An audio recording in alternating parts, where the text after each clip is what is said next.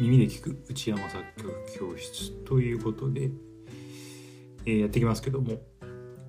今日お話しするのがですねあの誰かのための作曲の威力パワーっていうところなんですけどもあのなんか前ちょっとねツイートしてあの反応いただけたんでその辺をちょっと深掘りしてみようかなと思うんですけどあの作曲って結構あの、まあ、家でね一人でやるっていう人が多いと思うんですよだから結構自分の自己満足みたいな感じであの全部自分でねやりで自分で聞き、うん、で自分でニヤニヤするみたいな感じでやってる人が多いと思うんです。まあ、それもすごくいいですいいですしむしむしろそれはいいぐらいないいっていうかむしろそれを推奨したいぐらいの良さがあるんですけどでそれとまた別にですねあの、まあ、自分のためにやる以外に誰かのためにね、まあ、作曲をやるってこともあのすごく有益というかね意味がありますよってところでですね。あのまあそれは依頼されてねやる作曲もいいし例えばバンドのメンバーがいてバンドのために曲を作るとかでもいいしあとはなんだまあそういうね誰かしらにこうプレゼントするみたいな形であの曲をね作るとかでもいいし、まあ、何かの企画のために作るとかねまあなんかそういう何らかの目的があってそこのために作るっていうのところに集約されるんですけどなんかそんな作曲のやり方もあのすごくね意味があります。で昔、まあ、これはですねあの僕が経験したことであの昔自分がアルバイトしてた時のバイトのメンバーがあの辞めると。辞めてでこう自分のなんか店をね開くみたいなことになった。んですまあその飲食店だったんですけど飲食店の、えー、店をその彼は開くと。料理人として。そう。でまあまあその開くためのなんか準備に入るとかそういう感じだったかな。なんですけど、まあ、とにかくその、まあ、自分のこう目標に向かって新天地にこう旅立つみたいな時があってでそこでなんか自分は当時ライブとかを結構ガンガンやってたんでそのライブに来てくれたお客さんとしてね来てくれたその彼にちょっとこうサプライズみたいな感じで、あの、やろうと企画をして、まあ、その時のそのメンバーというかユニットだったんで相方と。そうでその詩をね考えたりあとそのそういその彼が好きなちょっとこうジャンルっぽい感じの曲でそうでちょっとこう感動するというかね力が湧くようなこう曲をねあの作るっていうところで目的でやったんですけどその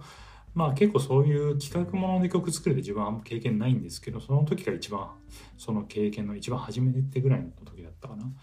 でやってみたところすごくそれが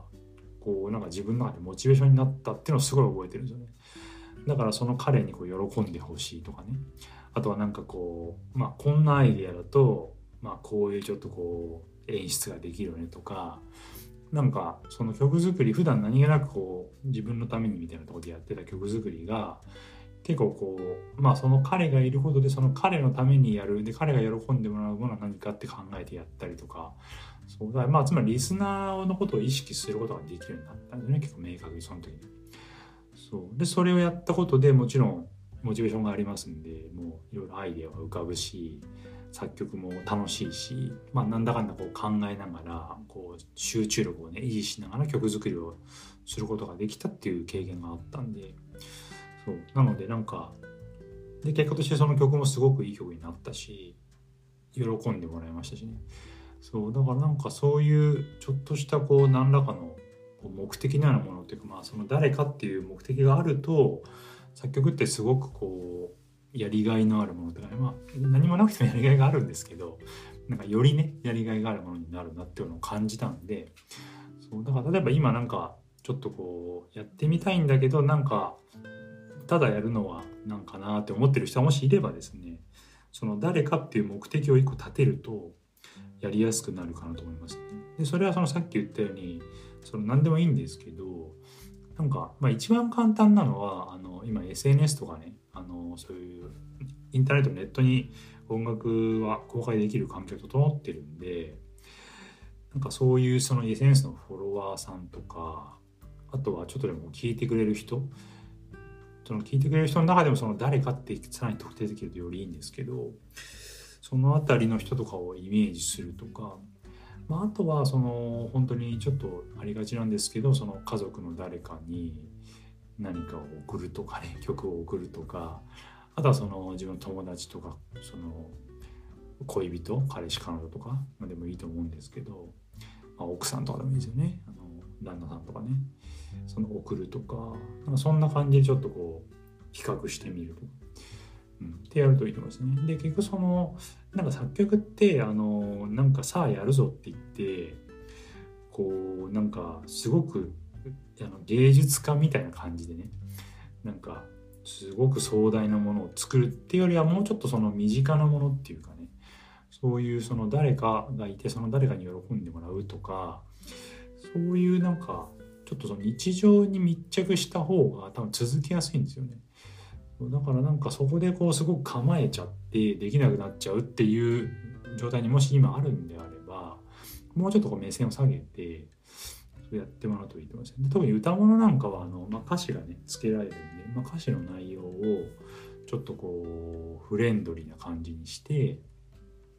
でそのなんか誰かにねそういうフレンドリーなメッセージを、まあ、伝えるみたいな意味で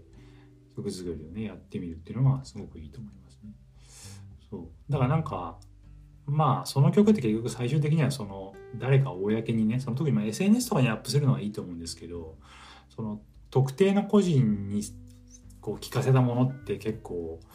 なんかみんなに公に聞かせるものではなくなってしまうんですけどね最終的には。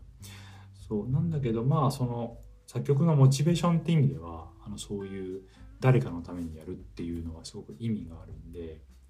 はい、その辺りをですねちょっとまあ参考にしてみてほしいですね。そうでそのまあこれねよくなんかマーケティングとかとペルソナとかっていうんですけどその、まあ、特定の誰かっていう、まあ、人ですね。その人をイメージするとメッセージがより伝わりやすくなりますよっていうような話ですね。そうだからそのちょっとマーケティングに近いんですけどペルソナに近いんですけどその誰かをイメージするとやるべきことが見えると。でモチベーションも集中力もまあ維持できますよというところです、はい。なので私もですねちょっとまあどうしよう。なんか作ってみる子供のために作るとかね。なんかそういう感じでそう誰かのためにやる作曲っていうのは私も実践していきたいと思いますねはいなのでまあちょっと作曲のモチベーションが維持できないとか集中力が維持できないとかちょっとこう悩んでたりする人とかもしいればですねその誰かのための作曲っていうのをちょっと意識してね、はい、ぜひやってみていただければと思います。はい、では今日はこれで終わりになります。ありがとうございました。